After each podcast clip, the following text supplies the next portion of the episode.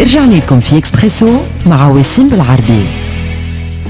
مواصلين في برنامجكم حتى لتسعة متاع الصباح. نهاركم زين نهاركم مبروك. آه tout de suite آه باش نمشيو آه في التحليل الجانب القانوني. آه معنا الأستاذ زكراوي صغير زكراوي في المباشر أستاذ قانون عام. صباح النور مرحبا بك على موجات Express FM أستاذ.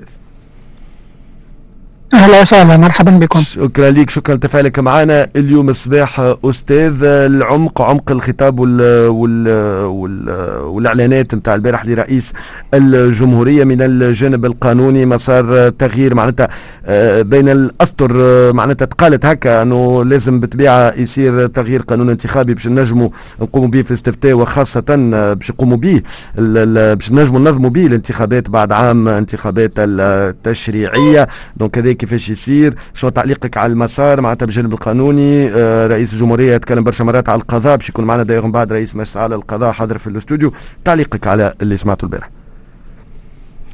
آه، بطبيعة الحال رئيس الجمهورية طلب منه بإلحاح سواء داخليا أو خارجيا أن يوضح الرؤية ويقدم خريطة الطريق.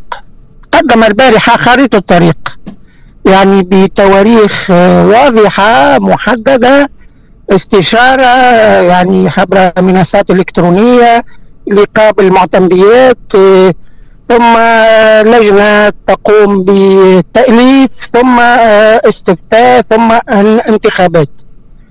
أعتقد أن هذه هذه الإجراءات مثيرة للجدل وستثير جدل كبير وأنها لم تحل المشكل وإنما وضعتنا ربما في إشكالات ومشاكل أخرى. هناك آه، آه، على جمع على عدة مستويات. المستوى السياسي أولا لا يكفي لا يكفي يعني التثقيف الزمني. 17 ديسمبر 22 أي أن فترة الاستفتاء ستستغرق تقريبا سنة ونصف. فترة ال ال ال يعني الحالة الاستثناء ستستغرق أكثر من سنة ونصف وهي مدة نوعا ما طويلة. هذا على المستوى السياسي. يعني كذلك الإجراء الأهم والذي طالبنا به هو المسار يجب أن يكون تشاركيا. ورئيس الجمهورية على ضوء هذه الإجراءات أعطى الانطباع أن هذا الإجراء سيكون انفراديا ولن يكون تشاركيا وفيه لم يذكر لا أحزاب لا منظمات وطنية ولا يعني مجتمع مدني يمكن أن يشارك في هذا المسار ونحن قلنا أن أننا شركاء في هذا المسار. إذا هناك شرطان متلازمان لينجح هذا المسار هو التثقيف الزمني والإضفاء صبغة تشاركية حقيقية على هذا المسار. من الناحية القانونية البحتة وأنا أريد أن أركز على هذا الجانب القانوني هو أن حالة الاستثناء رو يحكمها القانون. حالة الاستثناء يحكمها كذلك القانون وهي أن الإجراءات يجب أن تهدف. الإجراءات لما استأثر رئيس الجمهورية بجميع الصلاحيات الإجراءات التي يجب أن يتخذها يجب أن تهدف إلى إيزاء يقول ما عادش ما عادش اسمه فيه أستاذ ال...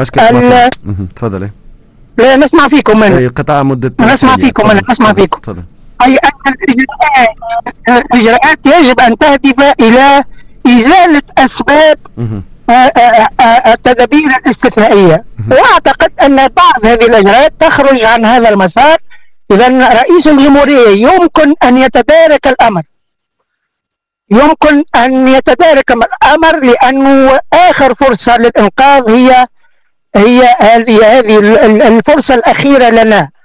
بأن يعلن بأن يفتح حوار وطني تقليدي.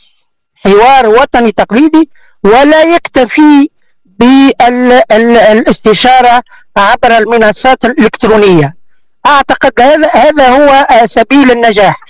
يعني بدون ما بدون مسار تشاركي لا يمكن لهذه الإجراءات أن تنجح وأن تساهم في إنقاذ البلاد وعلى رئيس الجمهورية أن يدرك أنه هذه آخر فرصة للإنقاذ وإلا سيكون مسيرنا لا قدر الله يعني تحف به المخاطر. هذا ما يمكن قوله حول يعني المسألة ليست التسقيف التسقيف الزمني فقط ولكن لابد من النظف لأنه في مسائل عملية يعني مطروحة. الاستفتاء قيمته الاستشارة قيمتها القانونية. ما هي الأسئلة التي ستطرح؟ ومن يحدد هذه الأسئلة؟ فكان من المفروض أن يكون المسار تشاركي مع المنظمات الوطنية مع الأحزاب مع الشخصيات الوطنية مع مكونات المجتمع المدني ويمكن بطبيعة الحال كان بإمكان الجمهورية أن يقصي كل من ساهم في ارتكاب الجرائم التي عشناها طيلة هذه العشرية هذا ما يمكن قوله بإيجاز حول هذه الإجراءات.